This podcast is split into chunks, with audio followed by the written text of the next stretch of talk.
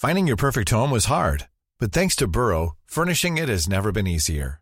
Burrow's easy to assemble modular sofas and sectionals are made from premium, durable materials, including stain and scratch resistant fabrics. So they're not just comfortable and stylish, they're built to last. Plus, every single Burrow order ships free right to your door. Right now, get 15% off your first order at burrow.com slash ACAST. That's 15% off at burrow.com slash ACAST. Ryan Reynolds here from Mint Mobile. With the price of just about everything going up during inflation, we thought we'd bring our prices down. So to help us, we brought in a reverse auctioneer, which is apparently a thing. Mint Mobile unlimited premium wireless. Ready to get 30, 30, bit to get 30, bit to get 20, 20, 20, bit to get 20, 20, bit to get 15, 15, 15, 15 just 15 bucks a month. So, Give it a try at mintmobile.com slash switch. $45 upfront for three months plus taxes and fees. Promo rate for new customers for limited time. Unlimited more than 40 gigabytes per month. Slows. Full terms at mintmobile.com. Guardian, we love podcasts. Not only do we make dozens of award winners ourselves, but we also write about our favourite podcasts from around the world too. Every week, our column Hear Here, that's hear as in hearing and here as in where, comes out filled with recommendations from you, our listeners. We sift through them all to find the hidden gems that the podcasting world has to offer. These podcasts are often small yet mighty productions, which you probably wouldn't find highlighted on your usual podcatchers. So, if you're looking for your next podcast or have one that you want to share with the world, sign up for our weekly Hear Here newsletter at theguardian.com forward slash podmail and send us an email at podcasts at theguardian.com. The Guardian. Hello, this is Brexit Means, The Guardian's regular plunge into the increasingly malodorous waters of Brexit. Not for the first time with Brexit this week, it feels a little like Groundhog Day. Talks with the EU are at a standstill, the Cabinet is at war with itself over which of two different post Brexit customs arrangements, both of which, of course, the EU has already rejected, Britain should decide to go for, and Theresa May is busy reassuring everyone that she is very clear that they can trust her to deliver the Brexit the British people voted for if the government could only agree on a form of Brexit that ministers can back, MPs will vote for, and last but by no means least, the EU will accept. As they have for 18 months, things are not looking easy. With me to work out where we stand or fall at the moment are Dan Roberts, The Guardian's soon to be ex Brexit policy editor, more on that at the end of the show, and Jennifer Rankin, the paper's Brussels correspondent. Welcome to both of you. Dan. Hello. Hi. Good to join you. Thank you.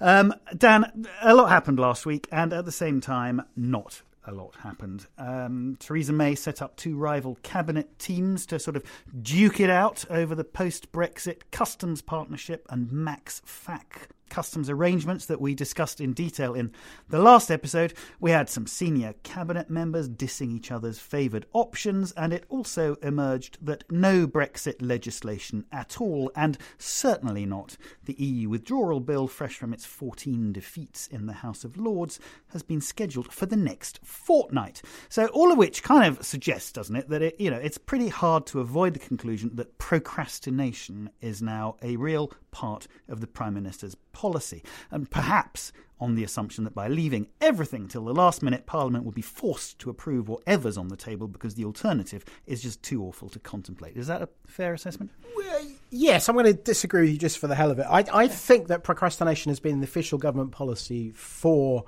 at least a year, perhaps longer.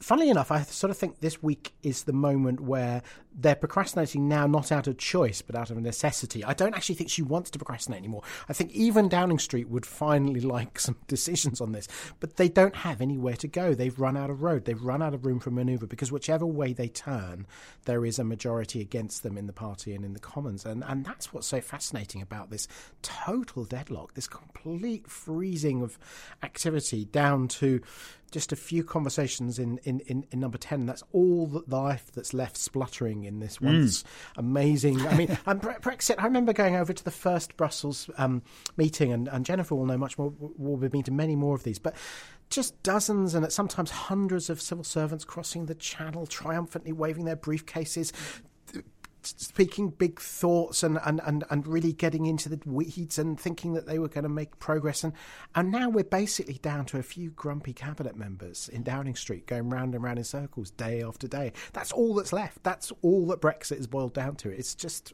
gobsmacking. I mean, what could possibly break the, the deadlock then? Well, we've said this before.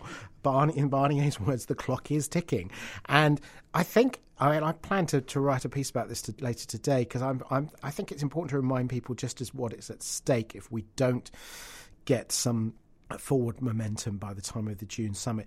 The big risk is that the transition deal collapses. The government has pretended to everybody in Britain that they achieved a transition deal, that we that's we can bank that. We know that none of this is going to happen and for at least 21 months after we leave, and there's plenty of time for everybody to get used to it. That's not true. As we've said many times on this show, they have a temporary transition deal contingent on us reaching this uh, agreement over over Ireland. And the Irish government made it very clear again yesterday: if we don't have not only a customs deal that's ex- acceptable, but also crucially that backstop arrangement that that, that uh, basically preserves the single market and the customs union north south uh, as a sort of fallback if nothing else agreed. If they if they're not in place in legally watertight form, then all bets are off. There is no first stage agreement, and we don't have a transition deal, and we are staring over a cliff edge in about six what is it eight months time.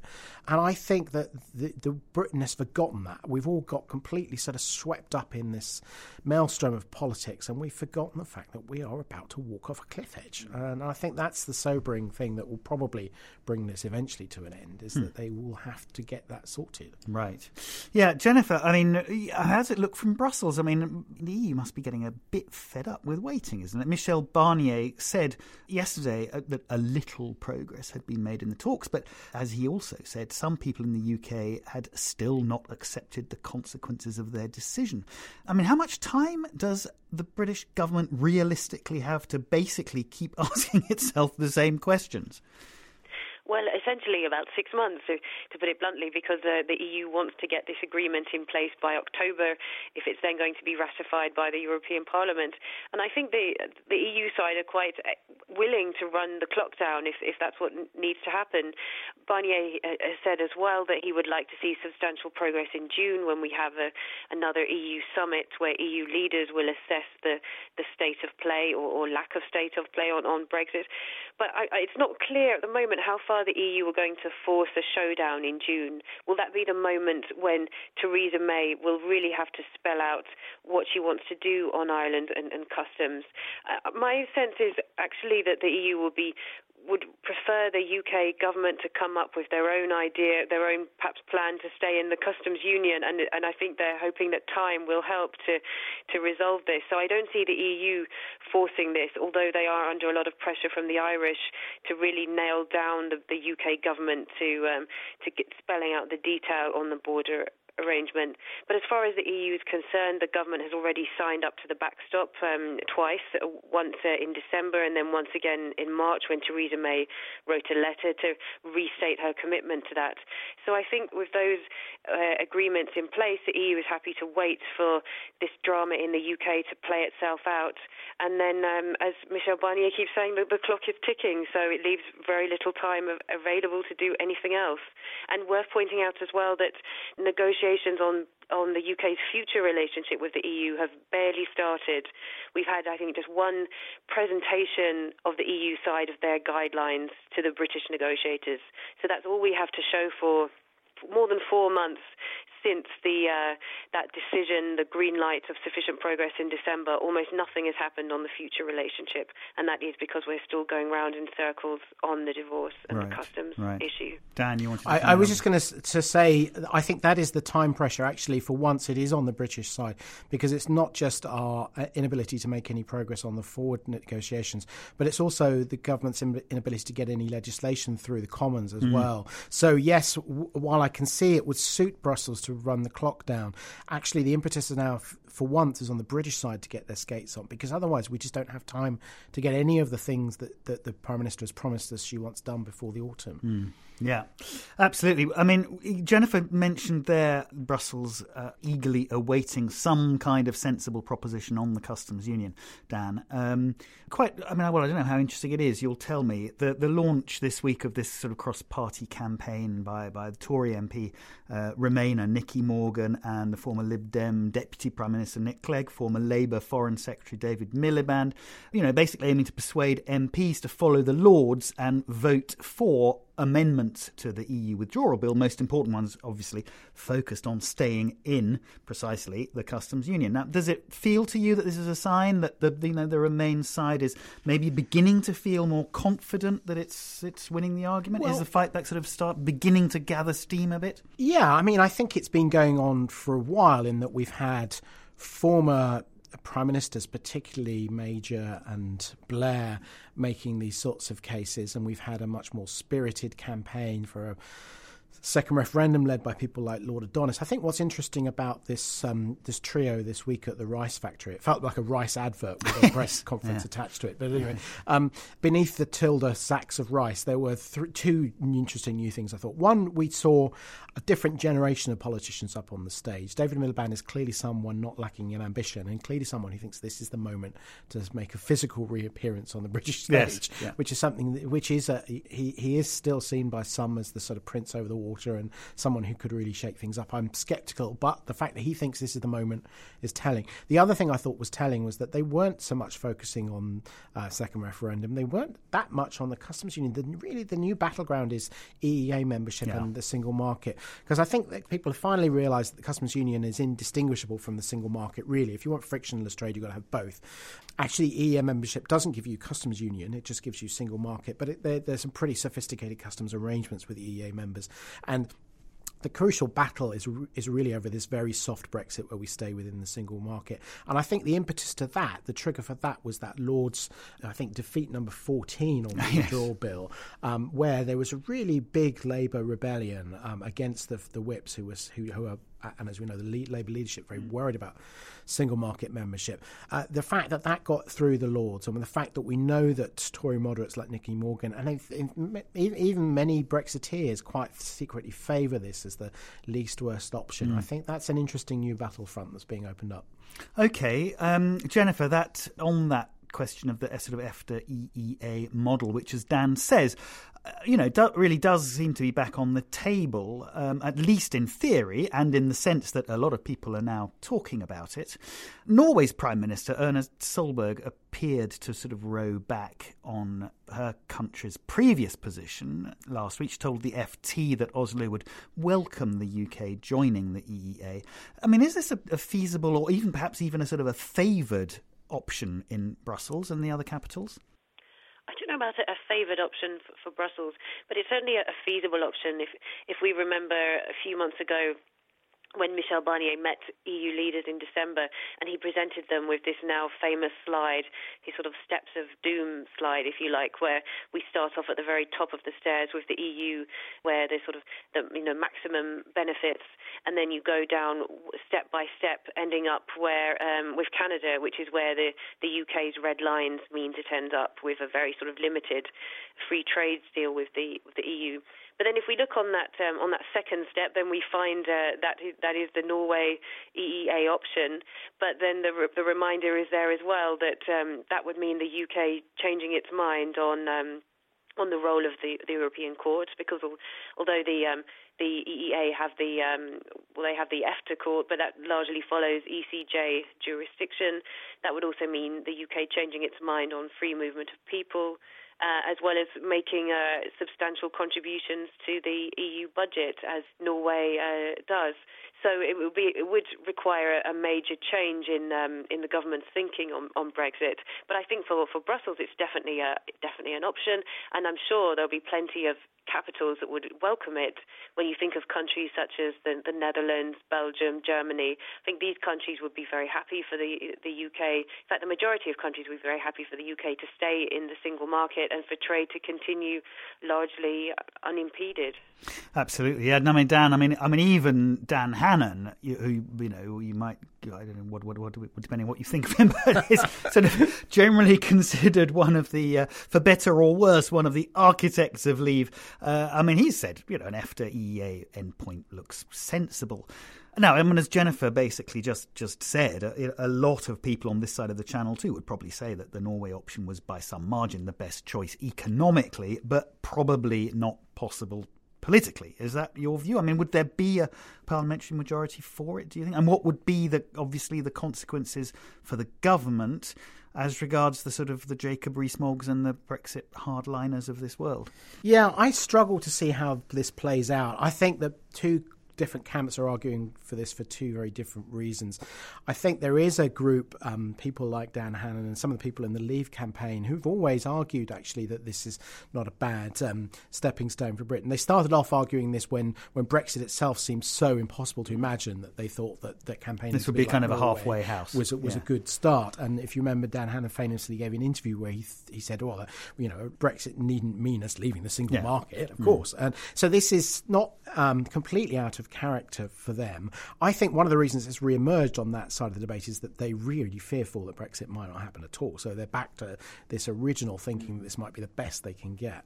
I think paradoxically, the, the, the, opposite is going on with some of the Remainers who are punting this as a sort of stepping stone towards a second referendum because I think they see the internal logic as just breaking down so quickly. Once you start down this path, once you say that the economic arguments are so compelling we must stay within the single market, then you're left with the political, well, what the hell are we are doing, we doing Brexit leaving? for then? Yeah, because yeah. everything is downside then. The only benefit, there is no upside at that point. All we lose is, is influence. And you can argue over the extent to which Norway and other countries are able to influence regulation. Jennifer may know better. My sense is it's pretty limited. But never mind how much influence we have. There's no doubt it's less than being a, a full member of the of the union. So the Remainers, I think, see this as the thin end of the wedge. They feel if they can get the country to acknowledge that we have to be in the single market for economic reasons, then they can have the political argument wherever they say, "Well, what on earth are we doing?"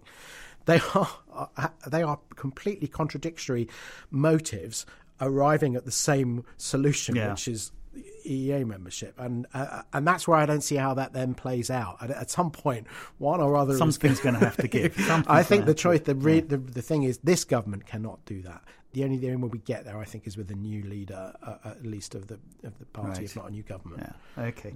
Okay. I mean, Jennifer, uh, you know, as uh, as Dan mentioned there, the, the, the EEA Norway option or EEA EFTA doesn't resolve fully the question of the Irish border, does it? Because it, because it doesn't include customs union membership. So does that mean we need to look at the customs this customs partnership idea again? I mean, I, I see that the Irish government said this weekend, you know, something that something like the customs partnership might maybe be able to made to work, and, and EU officials are apparently sort of at least asking the the British government questions about it, which is a sign of you know positive engagement with an idea, if nothing else.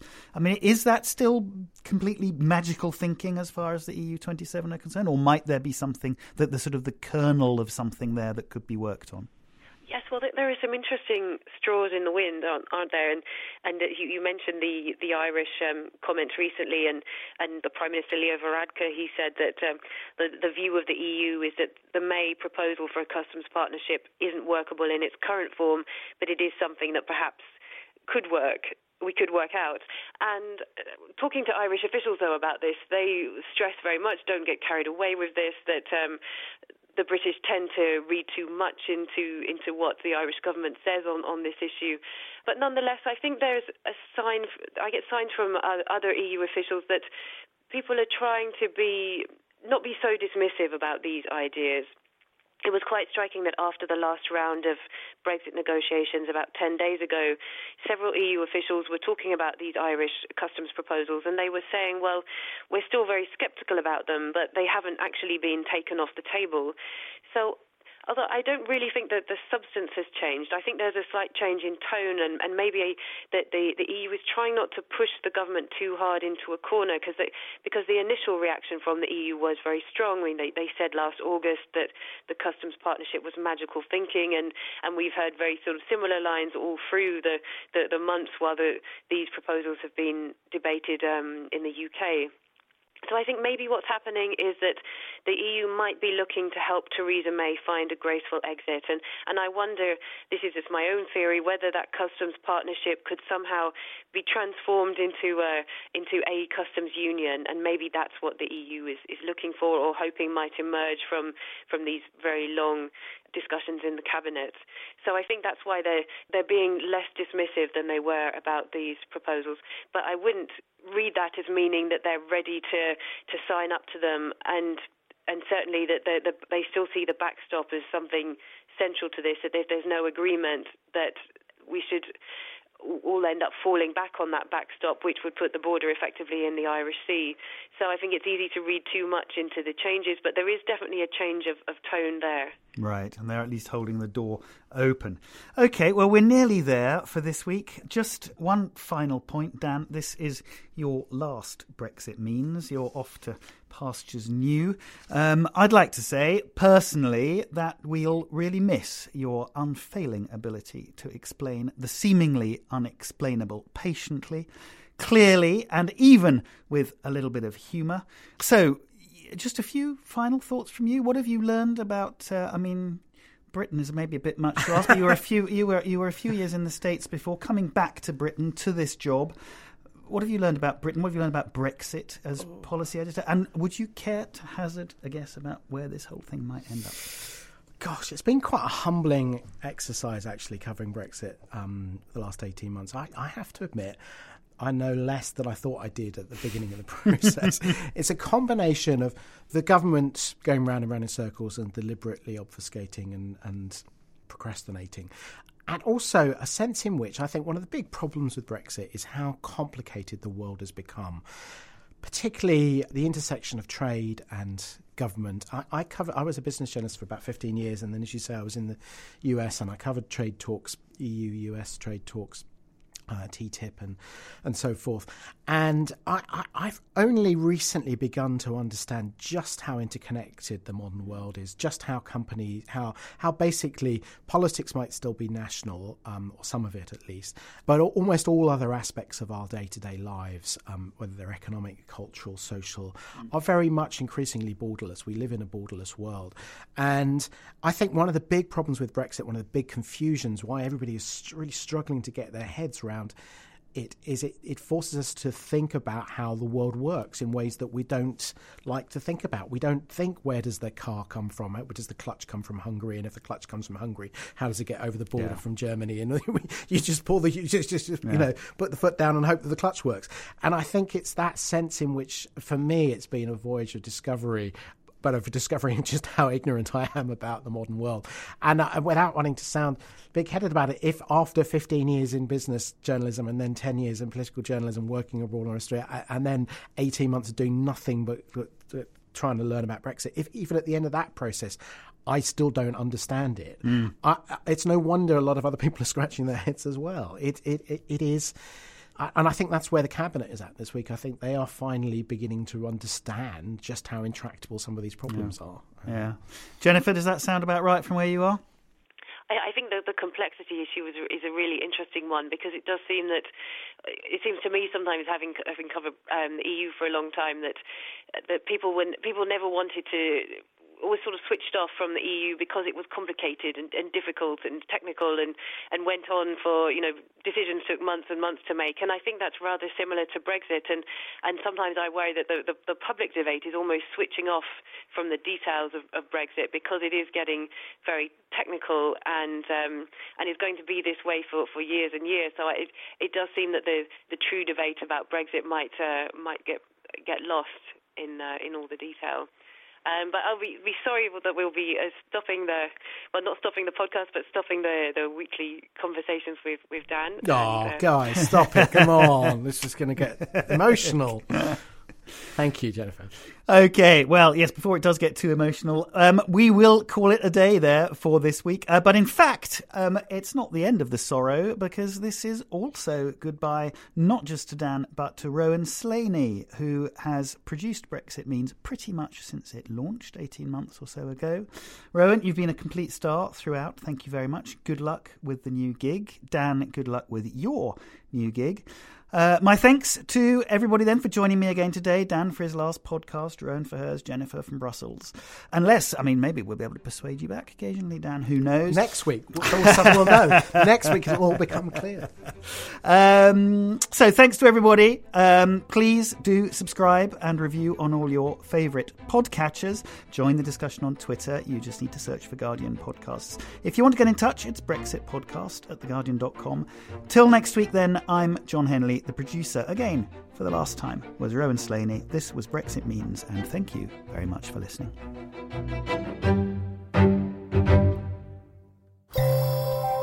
For more great podcasts from The Guardian, just go to theguardian.com slash podcasts.